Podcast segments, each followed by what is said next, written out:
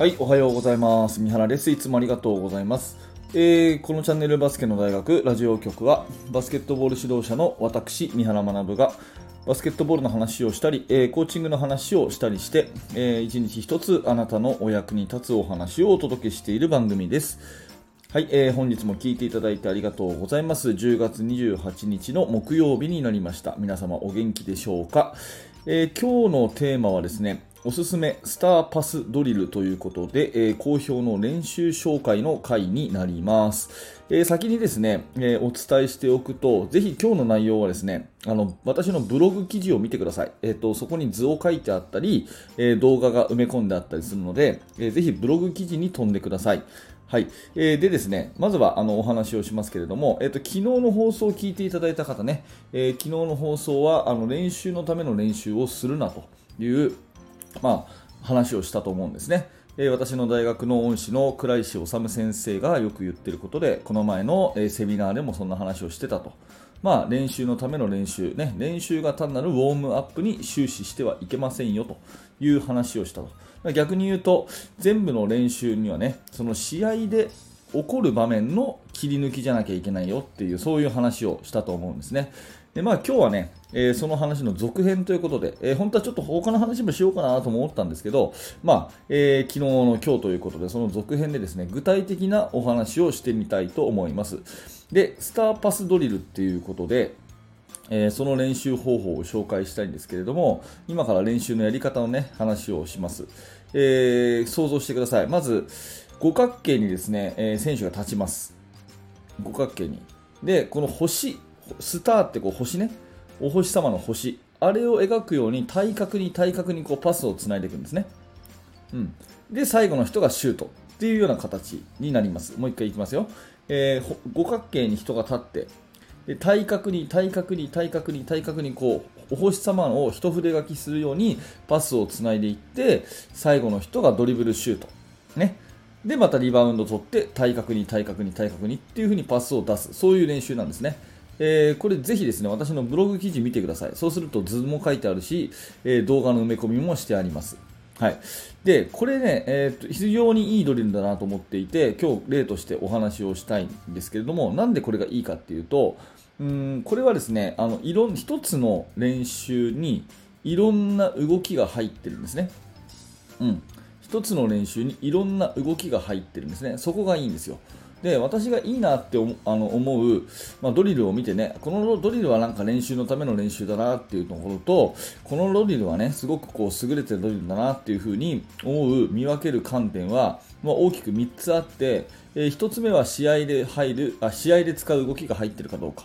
試合で使う動きが入ってるかどうかっていうのと2つ目は連続性がある、ね、無駄な時間がなくて連続性があるっていうことと3つ目はシュートが含まれてるっていう、まあ、この3つぐらいかな、えー、と私の中ではいい練習かなって思うかどうかのその観点なんだけれども、まあ、1つずつお話をしていきますね。え1個目、試合で使う動きが入ってるかどうか、もうこれがね、ほぼほぼ全てなんですが、あの1個のね、動き、そのただただパスだけっていうんじゃなくて、例えばね、2人組で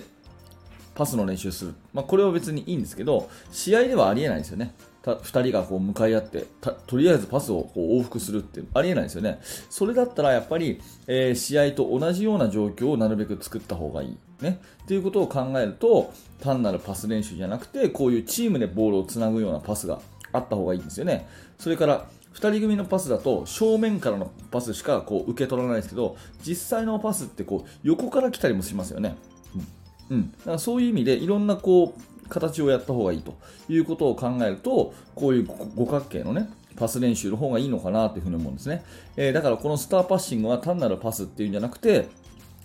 えーパスして走る練習とかね。あとはお互いの5メートルのスペーシングとか。あとボールを長く持たない習慣作りとかね、うん、シュートしてリバウンドすることとか。えーそれから声を出すこととかいろんないろんな要素が入っていて全部が試合の形そのままに即しているというところがいいんじゃないかなと思っています、まあ、これがね、えーいいドリルの条件の一つ目ですね。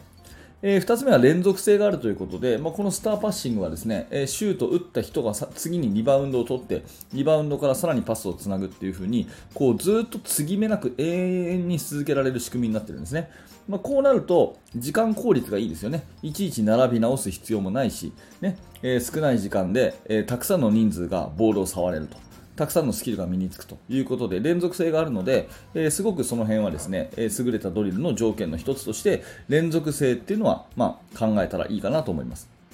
はい、で最後はねシュートが含まれていると、これただねパス練習だけじゃなくて最後はやっぱシュートに行くっていうところをするとバスケットボールの楽しさの基本はシュートですからやっぱりこうするとね、え盛り上がりもあるし、えモチベーションも上がるというふに思うんですよね。だからやっぱ最後のね単なる五角形のパスで終わらずにシュートが入ってるっていうのが、まあ、すごくいいのかなというふに思います。はい、えっと繰り返しになりますけどぜひ今日のねえー、音声だけでなくあのこの動画の説明欄にブログ記事載せてありますので、えー、ぜひぜひそちらをですね読んでいただいてえー、見ていただくと図も書いてあるし、えー、動画の埋め込みもしてあります。ちょっと余談になりますけども、えー、動画の埋め込みをしてあるのはですね私が作った動画ではなくて、えジュニア NBA っていうね、えジュニア NBA, NBA のその育成機関のですね、え YouTube チャンネルなんだけどこのチャンネルね結構おすすめですよ。いろんないろんな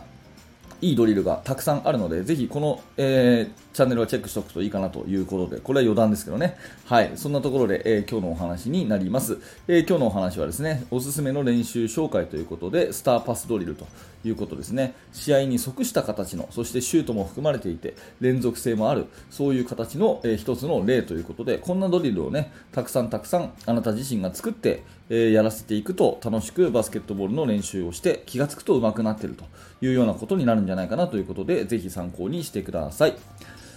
はい、ありがとうございました。えー、このチャンネルは、えー、いつもこんな感じでですね、バスケットボールの話とか、あとコーチングの話とかね、えー、しております、え指導者の方向けにしていますので、えもしよかったらですね、え面白かった、興味が持てたという方は、ぜひチャンネルのフォロー、え並びにですね、えポッドキャストのフォローをよろしくお願いいたします。また明日の朝の放送でお会いすることを楽しみにしております。はい、最後にお知らせをさせてください。あの無料のメルマガ講座をやってまして、え指導者の方向けにチーム作りについてのノウハウを、え私からメールでお届けするという大変好評なメールサービスになってまして、えもう現在2200人ぐらいの方が登録していただいております。毎日登録者が増えており、えー、感謝をしております。えー、まだの方はぜひですね、えー、説明欄から覗いていただいて、メールアドレスだけで登録していただいて、もちろん無料なので、えいつでも解約できますので、えぜひ覗いてみてください。えそしてメルマガの本を受講されてですね、えさらに深く学びたいと、えいつも三原にこう質問をしてコンタクトを取って一緒にチーム作り考えていきたいという方がいらっしゃったら、えバスケの大学研究室というコミュニティがあります。ぜひそちらの方もですね、ねえ覗いていただいて、え参加していただけると嬉しいです。はい、え最後まで、えご清聴ありがとうございました。三原学でした。それではまた。